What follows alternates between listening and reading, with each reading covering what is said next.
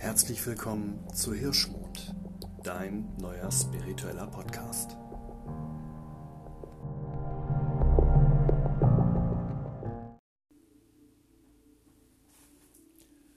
Hallo und herzlich willkommen zu einer neuen Folge bei Hirschmond.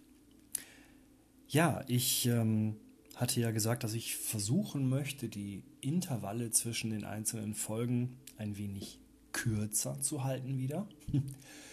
Ich bin immer noch gespannt, ob mir das auf Dauer gelingen wird, denn ja, auch in meinem Alltag gibt es im Moment ganz, ganz viele verschiedene Baustellen, die am liebsten alle gleichzeitig meine Aufmerksamkeit und Energie und Zeit haben möchten. Und ja, leider funktioniert das nicht so ganz und mein Tag hat noch immer zu wenig Stunden. Aber ich habe mir ein paar Gedanken zu verschiedenen Sachen gemacht, die ich ja sehr gerne hier einfach mal mit dir ein bisschen teilen möchte. Ich bin am vergangenen Wochenende ist mir, also nochmal, mir ist am vergangenen Wochenende eine sehr große Ehre zuteil geworden, die für mich allerdings auch mit einem, ja, mit einer spirituellen Zwickmühle, sage ich mal, einhergegangen ist. Und zwar hat mich ähm, einer meiner besten und langjährigsten Freunde gebeten, ob ich nicht ähm, die Patenschaft für seinen Sohn übernehmen möchte.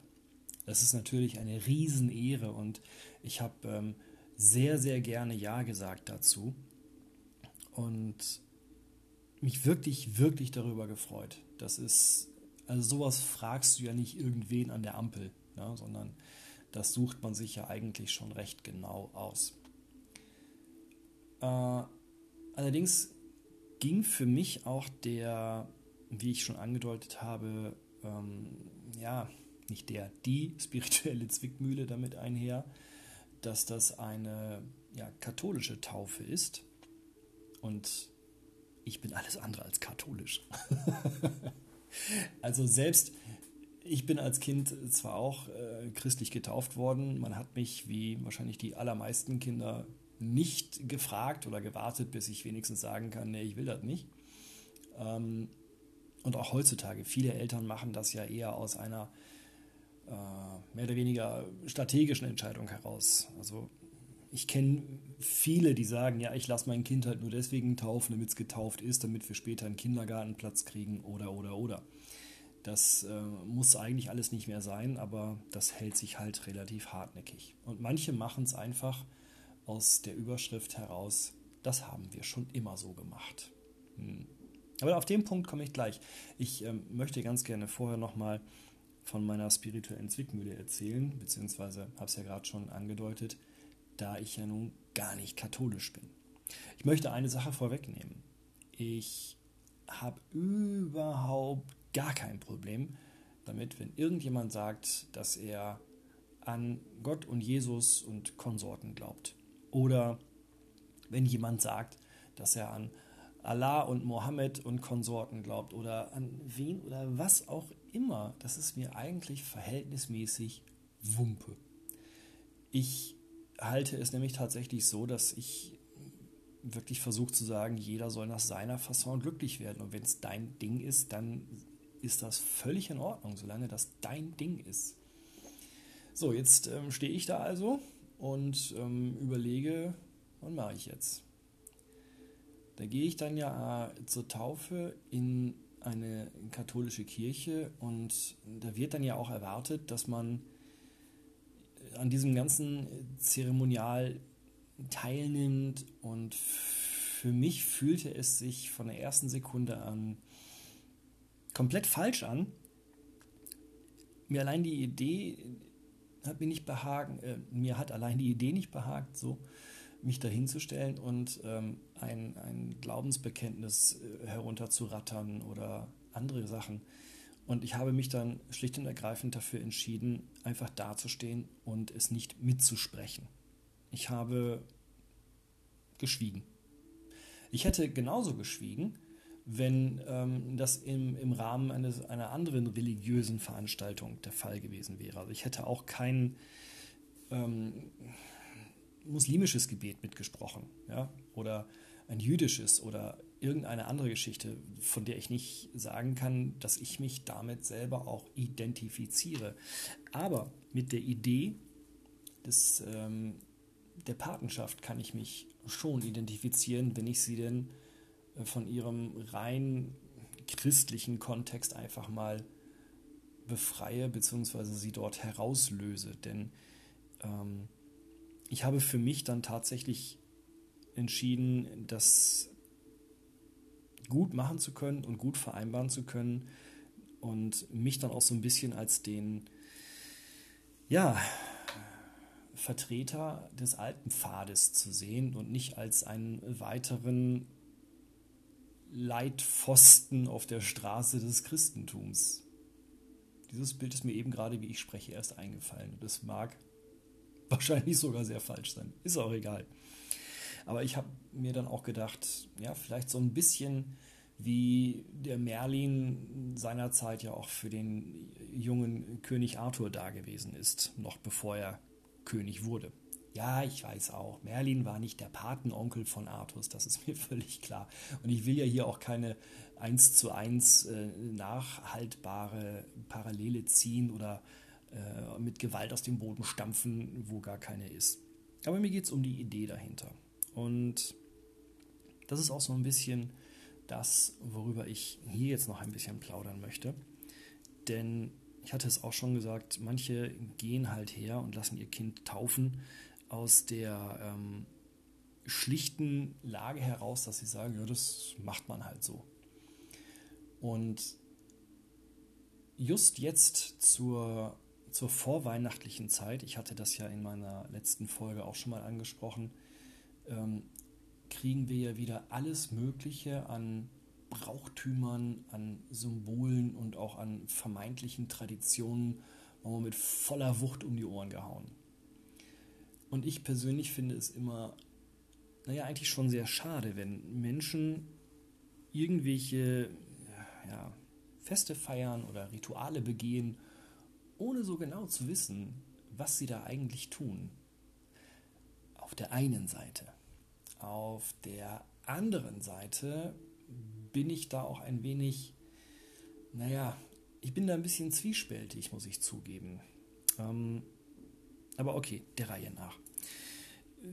Du, wie wahrscheinlich auch manch ein anderer, hat sich vielleicht schon zu einer ganz anderen Zeit mit der Thematik befasst oder mit der Frage befasst, ist das denn jetzt eigentlich das Weihnachtsfest oder ist es das Julfest oder ähm, was ist da eigentlich was und wer hat dabei wem geklaut und ähm, es hält sich in vielen Bereichen und da bin ich auch schon in, in der Vergangenheit gerne mit auf den Leim gegangen, ähm, immer wieder mal eine Mehr, die grob vereinfacht lautet, das haben uns die Christen weggenommen, beziehungsweise die Christen haben einen heidnischen Brauch für sich vereinnahmt und es einfach neu etikettiert. Ja, aber nein, beziehungsweise ja und nein. Das trifft auf manches zu, aber auch nicht zwingend und zwangsläufig auf, auf alles. Ich persönlich muss zum Beispiel auch heute noch immer grinsen, wenn ich ähm, an einer Kirche vorbeigehe und die Tür steht offen und ich gucke dann rein und ich sehe dann eine riesige Nordmantanne, geschmückt mit allem, was man so dran werfen konnte. Das ist für so, ja, für, hm, ja, mach halt. Ne? Aber ähm, da ist es tatsächlich so, dass es noch gar nicht so lange her ist, dass ähm, manche, auch evangelische Pfarrer, ähm, solche Bäume gar nicht erst in ihre Kirche reingelassen haben, beziehungsweise diese Bäume hochkant rausgeworfen haben, als das, was sie sind, nämlich ein heidnisches Symbol. Und das hat ja dann natürlich beim Geburtsfest von Jesu Christi nichts zu suchen. So manch Pfarrer, beziehungsweise, ja, ja doch, Pfarrer. Und letzten Endes ist es ja nun auch so, dass ähm, hier das Schmücken eines immergrünen Zweiges natürlich auch zum, zum Julfest und so stattfindet. Und ich habe das seinerzeit so erzählt bekommen, dass die Menschen früher sich einen Zweig eines immergrünen Baumes äh, zur Wintersonnenwende ins Haus geholt haben und diesen geschmückt haben und ein Licht wurde dann nochmal entfacht, ein, ein, Feuer oder ein, ja, ein Licht halt, ähm, um die Wiederkehr des Lichtes als solches zu ehren und zu feiern, weil ja nach der Wintersonnenwende die Tage dann auch langsam wieder länger werden. Und dies ist natürlich dann gedeutet als die Wiedergeburt des Lichtes. Und die die Lichtgestalt als solche, die ähm, hat sich über die Jahrtausende vielerlei Namen ja nicht bedient, aber geben lassen. Und ähm, ich habe jetzt ein wenig recherchiert und ich habe da im Netz zum Beispiel einen schönen Text gefunden, tatsächlich auf der Seite evangelisch.de. aber ähm, ist, ist schön zu lesen. Warte, ich möchte das mal kurz äh, vorlesen. Und zwar hier äh, auf evangelisch.de. Die Germanen und andere Völker feierten zur Wintersonnenwende große Feste. Als sie christianisiert wurden, verband sich die Erleichterung über das Ende der dunklen Tage mit der Freude über Jesu Geburt. Das skandinavische Julfest verweist noch heute auf die begrifflichen Wurzeln. Das Wort Weihnachten, mittelhochdeutsch Nachten, tauchte erst 1170 auf. Es stammte wohl von der Nox Sancta, also Heilige Nacht, aus den Gebeten der lateinischen Christmette aber auch ein Zusammenhang mit den heidnischen Rauhnächten vom 25. Dezember bis 6. Januar ist denkbar.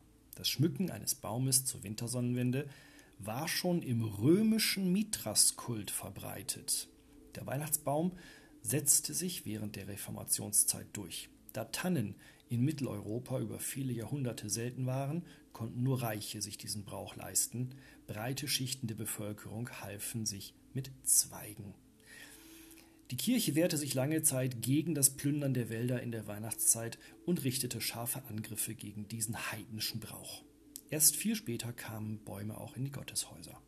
So, da hat doch die Kirche tatsächlich mal in der Vergangenheit etwas Lobenswertes getan, nämlich sich gegen das Plündern der Wälder zu wehren.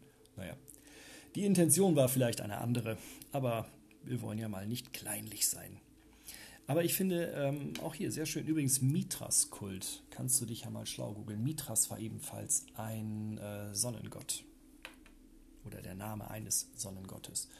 Und äh, in manchen Mysterien wird ja auch Jesus Christus letztendlich als ein Sonnengott ähm, ja, dargestellt oder zumindest bezeichnet. So. Das zum Thema Weihnachtsbaum. Das ist ja nun aber auch längst nicht alles, was in irgendeiner Art und Weise mit Traditionen einhergeht oder mit Traditionen ähm, zu tun hat. Aber ich fand das mal ganz interessant, das hier an dieser Stelle zu erwähnen. Übrigens, wo wir gerade von ähm, Wörtern sprechen, auch das Wort Heidentum oder Paganismus, so wie wir es häufig in unseren Kreisen, sage ich mal, benutzen, ähm, leitet sich von einem lateinischen Begriff ab, nämlich paganus, der heidnisch bedeutet. Und das kann man äh, vergleichen mit dem lateinischen Wort für pagus, für Dorf. Und auf Wikipedia steht dazu, Heidentum oder Paganismus bezeichnet religionsgeschichtlich aus christlicher Sicht den Zustand, nicht zu einer monotheistischen Religion zu gehören. Gut, dann halt nicht dann bin ich halt auch gerne Heide, wobei das auch schon wieder eine andere Sache ist.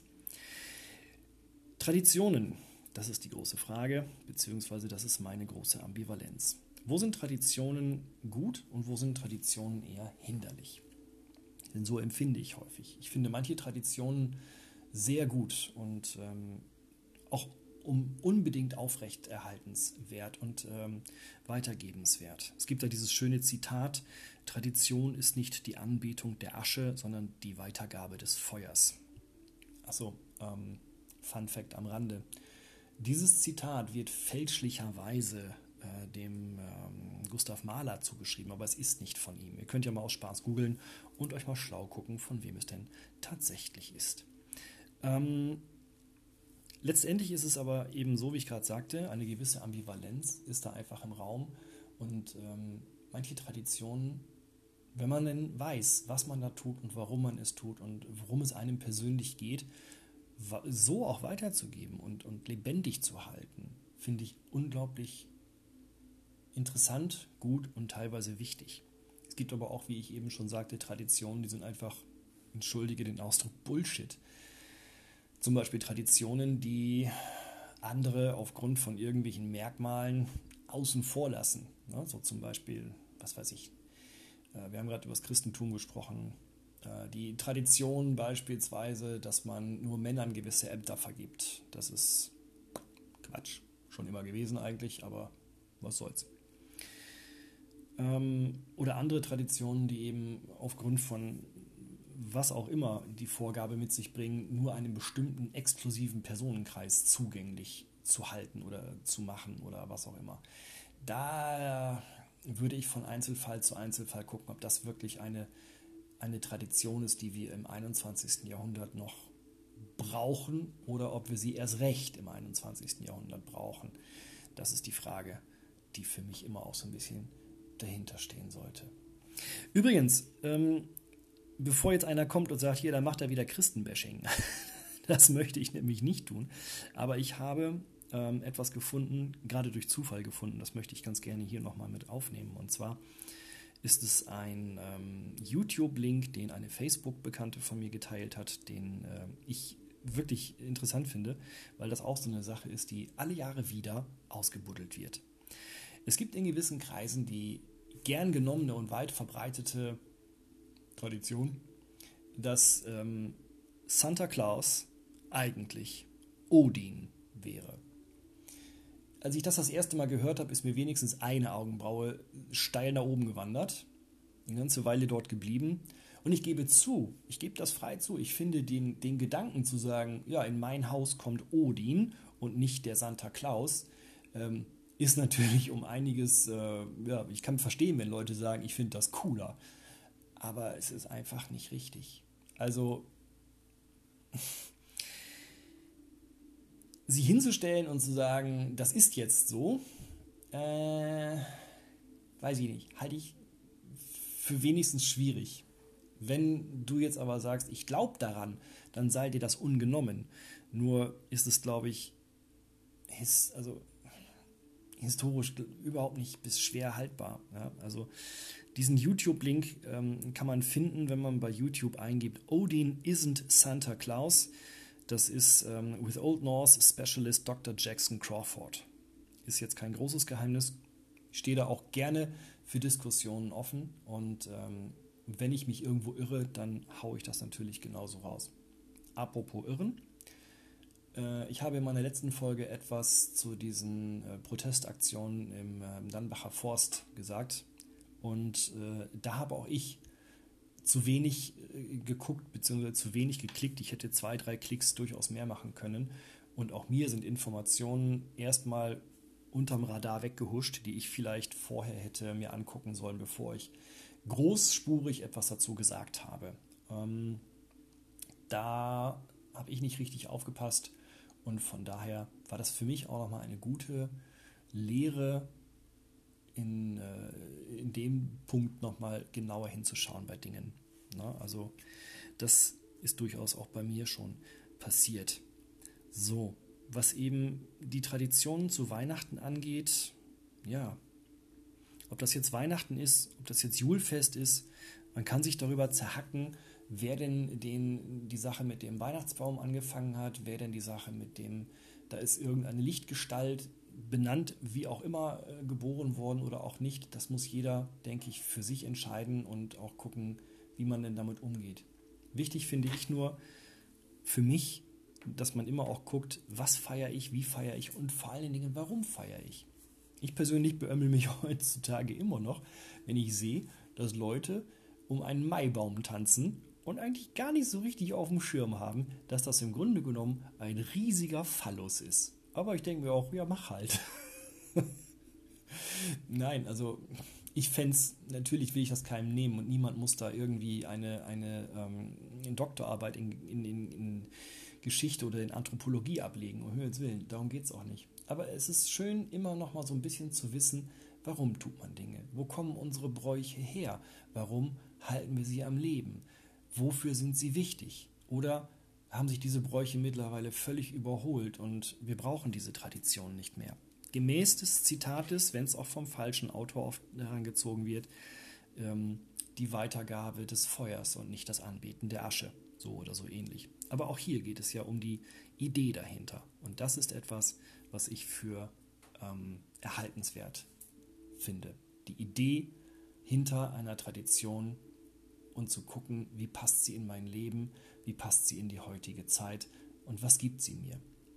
Ich ganz persönlich finde einen geschmückten Baum oder es muss für mich auch kein Baum sein. Mir genügen tatsächlich ein paar Zweige, ähm, die ich dann mit Kerzen und ein bisschen Firlefanz ausstatte. Und äh, einfach, um tatsächlich die Idee zu haben, ja, ich ähm, finde es schön, etwas, das immer grünt, als Symbol des Lebens zu schmücken und äh, mit Lichtern auszustatten, in der Idee dessen, dass das Licht jetzt wiedergeboren ist und zurück in die Welt kommt. Und dieses Licht kann von mir aus, das kannst du Jesus nennen, das kann ein anderer Mitras nennen und ich nenne das vielleicht nochmal wieder anders. Aber das ist etwas, worin wir uns dann zumindest in einem sehr erweiterten Rahmen einig sein können, finde ich. Naja. So, eine etwas kürzere Folge vielleicht und ja, ich weiß nicht genau, wann ich die nächste raushauen kann. Ich hoffe möglichst bald und dann auch wieder etwas ausführlicher und etwas länger. Da hat sich gerade auch schon ein Thema so ein bisschen abgezeichnet, das ich ähm, gerne mit reinnehmen möchte. So, abschließend, wie gesagt, schau dir die Traditionen, die du begehst, an und die Bräuche, die du begehst, an und frage dich vielleicht auch selber nochmal, was bringt mir das? Warum mache ich das? Oder ist das vielleicht einfach irgendwie ein mittlerweile sinnentleertes Ritual, das man nur tut, weil man es irgendwie immer so gemacht hat? Ich danke dir fürs Zuhören und ich wünsche dir eine ganz, ganz schöne restliche Zeit, einen restlichen schönen Tag oder Abend, je nachdem, wann du das gehört hast. Und wenn du magst, wie immer, schreib mir sehr gerne auf hirschmondpodcast.gmail.com. Bis bald!